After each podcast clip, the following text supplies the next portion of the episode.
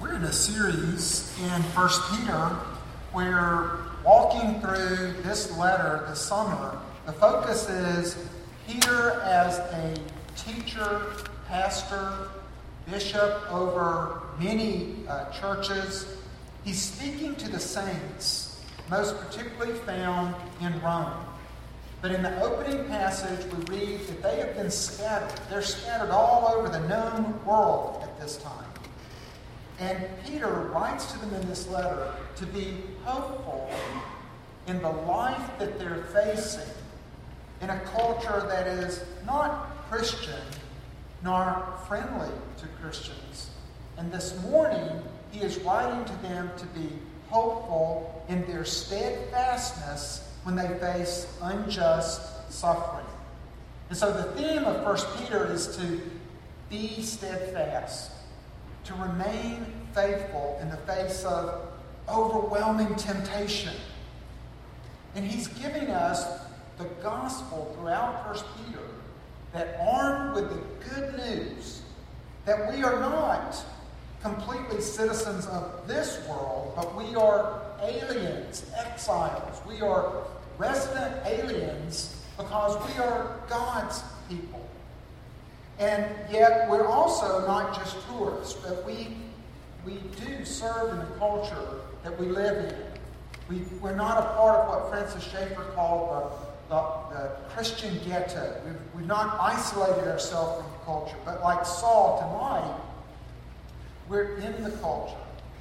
So now Peter is writing to them this morning, as John just read, about how to face when you're in the culture, when you're immersed in the culture, family, and the neighborhood, and the workplace, and you face the trial because of your faith, and because of your allegiance, and because of being a resident alien, and because of you're a citizen of heaven, because you're God's people, what should your conduct look like in the face of unjust suffering? If you've got a highlighter or a pen, I want you to highlight in your Bible or on the scripture on the rear of the outline or on the side of the outline, verse 21. That's the focus this morning is I want to cover as much as I can as we're trying to walk through 1 Peter verse by verse. Uh, sometimes it's, it's very difficult to cover uh, every verse. We're going to do it around the theme of verse 21. For to this you have been called, because Christ also suffered for you, leaving you an example. Eugene Peterson, in the message, puts it this way in his paraphrase This is the kind of life that you've been invited into the kind of life that Christ lived. He suffered everything that came his way so that you would know that it could be done and also know how to do it step by step. The Christian is called to face unjust suffering in the same manner that Christ life modeled. Christ faced unjust suffering. And it was no mere accident, as we're going to see in a moment, but it was his calling. And he suffered unjustly for us and in our place. And Peter is coming to this congregation and he's saying, Copy Christ. You are called to face suffering differently than those around you. And as a Christian, you are called to suffer like Christ was called to suffer, so copy him. You are called to copy Christ. I want to show you three things this morning. I want to show you the context that Peter and now us are operating in as far as unjust suffering. Then I want to show you that we indeed are called from the scriptures. It should come as no surprise when we suffer unjustly. When that internal personal bill of rights that I have, when I've been wrong or when I've been injured, the problem is, is that I want justice. And made in God's image, there's something in me that says justice must be rendered. But that tension, too often, is resolved by either lashing out, bringing justice in my own time and in my own way, or plotting revenge, or maybe just withdrawing and isolating myself, just quitting and leaving. Peter says different. He says that in the context of our suffering, we, like Christ, are called to model how we can face suffering and injustice. And then, lastly, I want you to see where does the power, where does the power come from to face unjust suffering? What's, what's my capacity? Right now, I feel like I could take that much unjust suffering. But what if I want to increase my capacity to rise to Peter's call so that I can face more and more suffering as it comes in a right manner? Let's look at the scriptures. Verse 13. Be subject for the Lord's sake to every human institution. Now, some of you right away are going to say, man, I don't like a government. I don't like my boss over me. Maybe the institution that I'm operating in is the HOA community uh, that I'm in. I don't like a lot of those things. And I I just stick it to the man every chance I get to. And I'm just I just tell him no if it doesn't way I want to be. God is saying that there are institutions that are over us that are by his design and in accordance with his plan that are not Christian led. They're not even administered for the glory of God, except they are a design for order and for government. But no, he never tells us to submit and surrender to sin. We are never commanded to compromise. We're never commanded by God to obey an organization if it's identified as sin. But if we find ourselves in a government disagree with the policy of elected officials that has come down to us, we may indeed suffer for that. But Peter would say, honor the emperor, honor the president, honor the CEO, honor the boss. He says here twice, whether it be to the emperor as supreme or even to lower down the scale, governors. He doesn't say just Republicans. He doesn't say just Democrats. He says those that are in authority over us, we may find ourselves in that context. Look at then and now. Then Peter was talking to a congregation he was talking to Christians. This letter, it, wouldn't, it, simply wouldn't be read to one congregation, but it would be read, copied, then sent on to other congregations. And these congregations, wherever they were found, these Christians found themselves as a minority.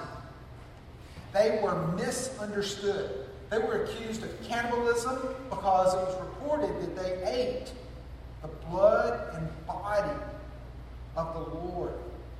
And that the Lord long since deceased, they had to get a fresh sacrifice as they celebrated each week. It was reported that they practiced incest because they celebrated something called the love feast, the agape feast, as they came together. It would be like our congregational dinners today. And that, that that drinking and that eating would just lead to all sorts of incest and, and orgies. They were accused of, of breaking family relations because one person in the family would follow Christ and the others would not. They were also accused of disrupting commerce because they no longer service the idol makers, the silversmiths that made the shrines or the idols. They further were caused, uh, said to disrupt uh, slave and master relationships as they gave the slave upon his conversion or her conversion now had human worth, human value and dignity. But they were never accused of immorality. Oh, there were suspicions, but there was never any evidence of immorality. But they were a minority. Where are you a minority? Is it in your workplace? For most, that is true. You may find yourself that you're the only Christian to your knowledge at this time. Some of you would say, it's my neighborhood. Others would say, it's my school or the particular class that I'm in right now. Some might say it's the club or another organization that I'm a part of. And sadly, some, they say, I'm a minority in my family, in my extended family. I'm the only Christian or only one of two. Peter would say, in that context, you're, you can expect unjust suffering. You can expect, don't be taken by surprise, you can expect to be misunderstood. Secondly, Nero was the emperor. Nero, today in history, would be the second day of the fire that burned Rome almost to the ground. Yesterday in history, in AD 64, Nero set the fires in Rome in order to burn down Rome and rebuild it in his own image. At one point, about the third or fourth day, they had the fire subdued and almost extinguished, and Nero sent out arsonists to reignite the fires. Well, people understood enough to know that it was Nero's hand in this. Realizing this, Nero had to have a scapegoat. And so he blame shifted to the Christian. And the Christians began to be, at that point, extremely persecuted. One example was that Nero, to make an example of these bad Christians that he blamed for burning down people's lives and burning down their businesses and their homes, he had a hundred of them impaled on huge crucifixes. Pitch or tar was poured over them. And then they were placed in his garden and for a garden party that he would have in the evenings, he would light these human torches to give light as they would party beneath these human glowing lamps. Just one example. There, there, Hebrews 11 talks about people that were sewn into animal skins and during the gladiatorial games were thrown out to the beast for fun or appeasement.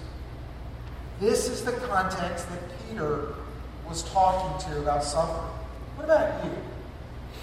I think one of the biggest injuries that I have on a regular basis is where I feel like somebody is blaming me for something I didn't do. Like the first sin, when sin first entered the world. Adam, what'd you do? She gave me the apple. Eve, what'd you do? That slimy snake he made me do it. And so, blame shifting, we find ourselves as Christians frequently on the receiving end of the blame, though we were not on the giving end of the sin or the conduct or the behavior.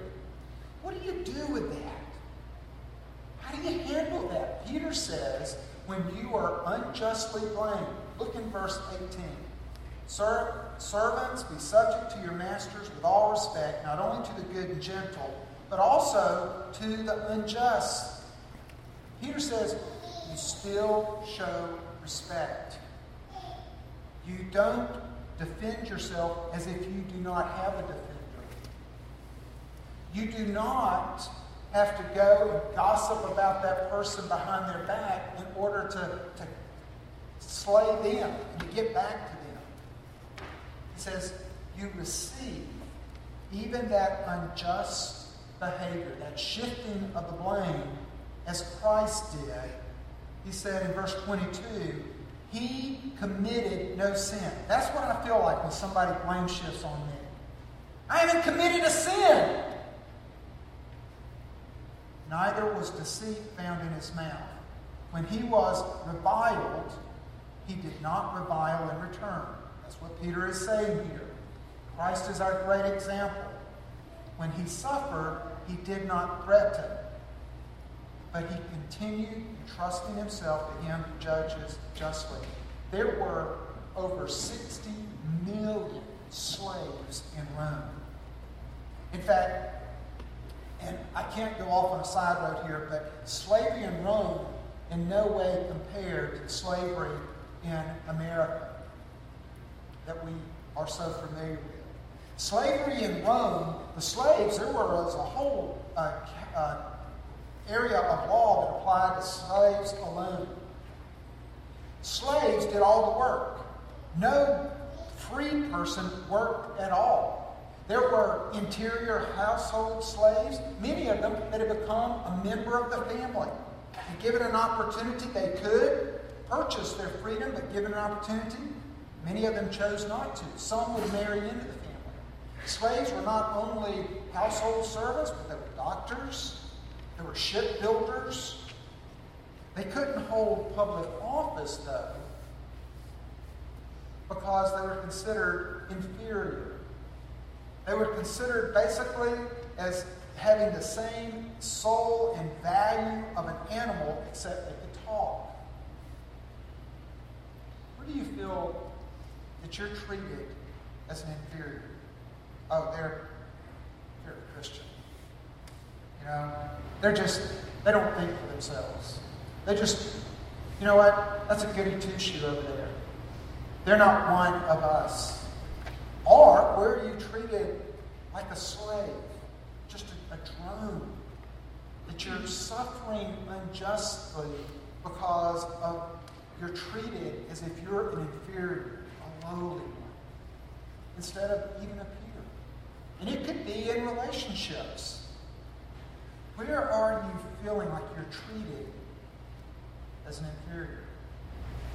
The context then can be very similar to the context now. Going on, Jesus Christ said in verse in Matthew 24, verses 9 through 14, and this is not the complete text. Matthew 24, Jesus Christ told his disciples that then, this is following his crucifixion, following his resurrection, following his leaving them to go to heaven, he says, over time, you can expect that they will deliver you up to tribulation, put you to death, and you will be hated by all nations for my name's sake. And then many will fall away. But the one who endures to the end will be saved. And this gospel of the kingdom will be proclaimed throughout the world. And he says the reason that this gospel is being proclaimed is because we don't react as the world reacts when we face suffering and its injustice. It's not that we're weak, it's that we're strong. And Peter admonishes us to draw on that source of strength that we possess so that our conduct is different toward the emperor, toward those around us. Our conduct is different in the situation that we find ourselves in the workplace. We're not grousers, we're not whiners, we're not resentful, we're not filled with self pity, we're not despairing, we're not rebellious. We're people as if we have a, a different one over us that we can entrust our life situation with, that He who judges all will judge us and judge all of the situations that we find ourselves in. That we, like Christ, in the midst of suffering, can trust this God with justice on our behalf. Though it may not be immediate, it could be. But He knows. There is not one tear that you shed that God is not aware of. There is not one pain that you bear. There's not one thing you've been accused of that you're, that you're not guilty of. There's not one injury, personal injury, or mistreatment because of your faith that God is not aware of. And here it says that this God in verse 19, who will, who sees us, that we, for this is a gracious thing when mindful of God, one endures sorrows while suffering unjustly. That while we're enduring these sorrows, God looks at us and He says, I'm proud. I see the faith. I see that you're following Christ, even as He was willing to submit to His call to suffer. I'm not going to be able to cover all the scriptures here, but in Matthew 26, we see that Jesus Christ was called to suffer. Over and over again in Matthew 26, which is a, a tremendous passage on the passion of Christ. But in Matthew 26, Jesus Christ says, It's no surprise that I'm going to be betrayed. I'm going to be betrayed. It's no surprise that I am going to be beaten. I'm going to be scourged. I'm going to be falsely tried. People are going to say that I did things that I did not do. They are going to blame shift me for a number of things. I'm going to be accused of things that I did not do. I'm going to be physically beaten within an inch of, of, of my life. And then I'm going to be, after falsely trying, I'm going to be crucified. But all this is a part of my call. It's a part of my destiny. I was called to do this. And then Peter, as Christ had done earlier in Matthew 24, he reminds us that that's our calling too. Can you imagine what it was like for Peter? Peter's mind shift, Peter's transformation of thinking in Matthew 16, verse 22, that's where we have Peter, his famous no, Jesus Christ. You do not have to go to Jerusalem. In fact, if you're saying that they're going to seize you and you're going to be falsely tried and you're going to be crucified, no, let's just not go to Jerusalem.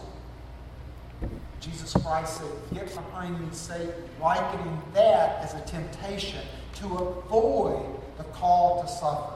As we saw during the 40 days in the wilderness, over and over again, Satan would say, Hey, you don't have to die. I can make you, I can give you the earth now without the cross, without suffering. But Christ's whole life was set to come and to suffer.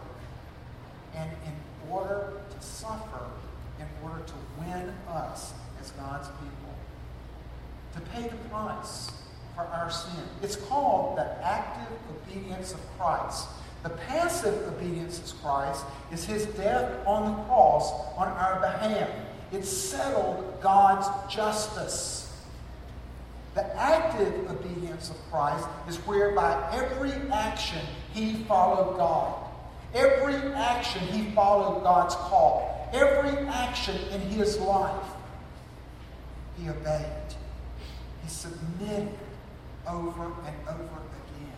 And Peter is saying to us, you too be steadfast in your submission to this God who sees and who judges rightly.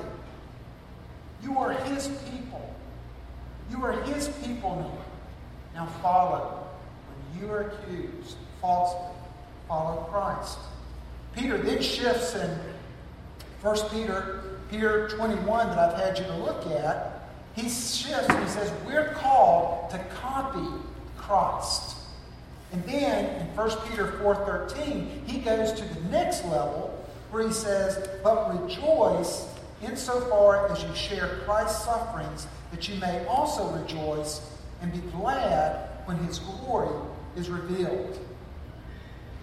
This morning, the word there in verse 21 where it says, follow Christ's example, the word there is hupogrammos.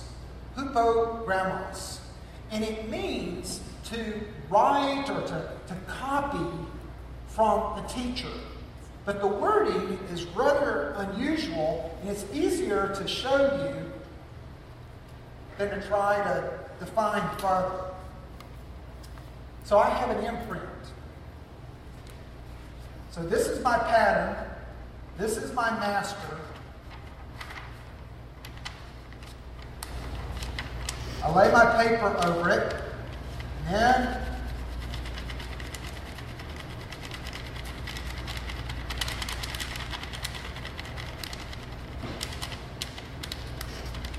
Okay, you can't see what it is in the back row. Can you see what that is in the front row? It's a palmetto tree. This is Christ, not the extra. This is Christ. This is his life. This is the copy made of Christ. My life. This crayon is suffering. No other way around it. If you would, if you would experience life in Christ, you're called to imitate Christ. And we're not called to imitate Christ simply in our own image. There's a, a new book written called The Original Jesus. And on the original Jesus, George Terrell lists a number of Jesuses that we've made in our own image. There's Guru Jesus, who is just one of the many paths to enlightenment. There's Dr. Phil Jesus, who is just Jesus who gives helpful hardware hints. There's the red letter Jesus, you know, not the Old Testament God who Peter says we're to fear God, meaning that we're to revere him and respect him. He's not a tame Jesus. There's the best friend Jesus. Jesus is my you know, best friend. There's the left wing Jesus, who he's all about redistributing wealth and, and serving the poor. We do well to serve the poor. But the left wing Jesus, it seems that he's very liberal. Then here's one that's close to my heart, Braveheart Jesus. You know, that he's kind of he kind of looks in my mind like the brawny towel, paper towel guy. You know, he's kind of brawny. He's tough. You know, he's a fighter. He's rugged Jesus. He's a real man's Jesus. But he doesn't weep. And he doesn't have a breaking heart. He doesn't really have any emotion. There's the American Jesus. Very, very popular. Very, very popular. I'm going to say something that's going to step on somebody's toes. But he's kind of the, you'll hear a lot about the American Jesus on talk radio. You know, he's Republican. He's got a big flag. American Jesus.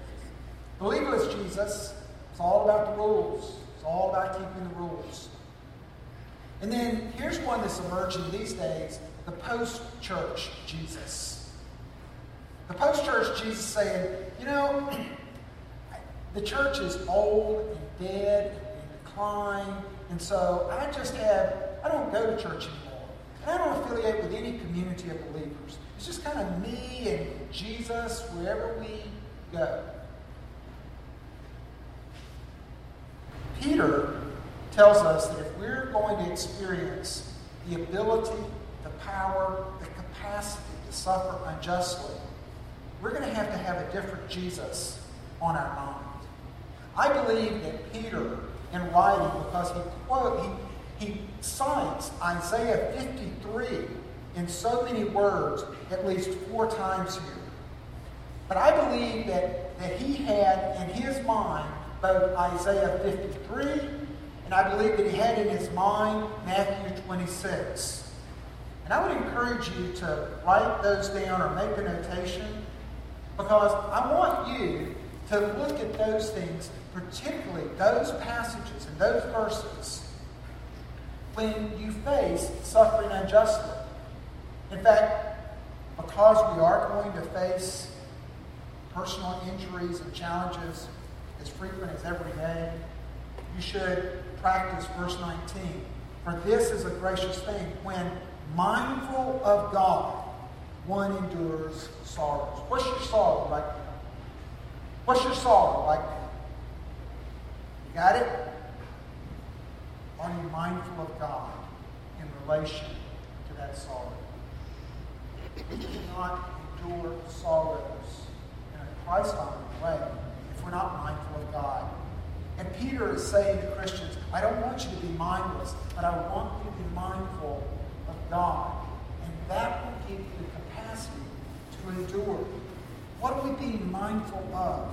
Is it God's creation? Is it God's work of providence? Answer to prayer? There's a lot to be mindful of, but I believe in this passage he's saying that when you suffer, when you suffer life's unfairness, I don't want this in my life. It's frustrating. I feel powerless. I don't want this. This when you're facing those sorrows, be mindful of how Christ, a man very familiar with sorrows, how he faced it, mindful of God. And this Christ that you're mindful of, mindful of God, and mindful of how Christ faced suffering, is not the bread curl, hair flowing, Jesus Christ in robe and all clean. It's a man severely abused and suffering, severely abused. Isaiah 53. Isaiah 53, verse 5. I think we've got this up. Notice that, that here Peter is focusing on Christ while he is still alive. The physical suffering. He is, he's got this in mind when he says in verse 23 that he was reviled. In verse 24, he uses the penal language. He himself bore our sins in his body on the tree. And by his wounds, you've been healed. Wounded, crushed, upon him, chastisement, that means he's beaten his stripes, what would it what would it do? If like the author in the Valley of Vision prayer said, Lord, thou hast blessed me to see my pardon in all of your bleeding wounds. What will it do in the face of your greatest trial and suffering, to see that stripe, that welt, that lash that Jesus took for you. Frankly, I will tell you for me that Jesus Christ, in his most pristine state, when I have that image of Christ, when I have a pristine Christ sitting Children are at his feet, and he's got them in his lap, and he's touching them. That's it's a wonderful, wonderful thing to be mindful of. It's a wonderful thing to come to mind. But in the face of my most severe sorrow, what comes to mind is a beaten, pulpy-faced, blood-drenched man. He's not tame fact, if anything, he's a little scary because he is standing there and I know him to be completely innocent. But he stands in and he says, I am willing to be beaten. I am willing to die, and I will die for you. Now, will you face some of the suffering in this life unjustly from others? That you can endure in the face of, I'm not talking about injustice. I'm not talking about sin. But say, would you trust me with justice rather than taking it in your own hands? Even as Christ surrendered and steadfastly submitted his life, his case, into the Father's hands, would you entrust your sorrow, your suffering, even as Christ did? Would you entrust it into Christ's hands? He understands something. He knows. And he's not going to give you a stoic answer to get tough. He's going to give you a, an answer to say, just as it says here, just as Christ entrusted, that means hand over, hands it to God, that you can, by faith, trust God, and He knows the sorrow you face. And you can trust Him with justice. You can trust Him to have a reasonable plan for that in my life and in His kingdom in time, if you're a student of history, Rome became a Christian nation.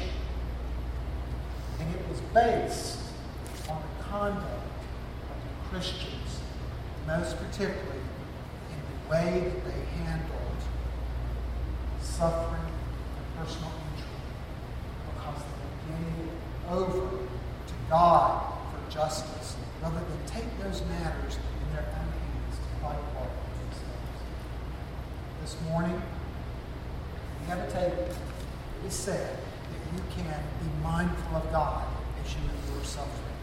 That you can see here again where Christ was crushed. You can visually see, and then we can say to ourselves, I want to be a copy of this image was broken on my behalf. Let's pray. Heavenly Father, Peter moved from a man who said no to suffering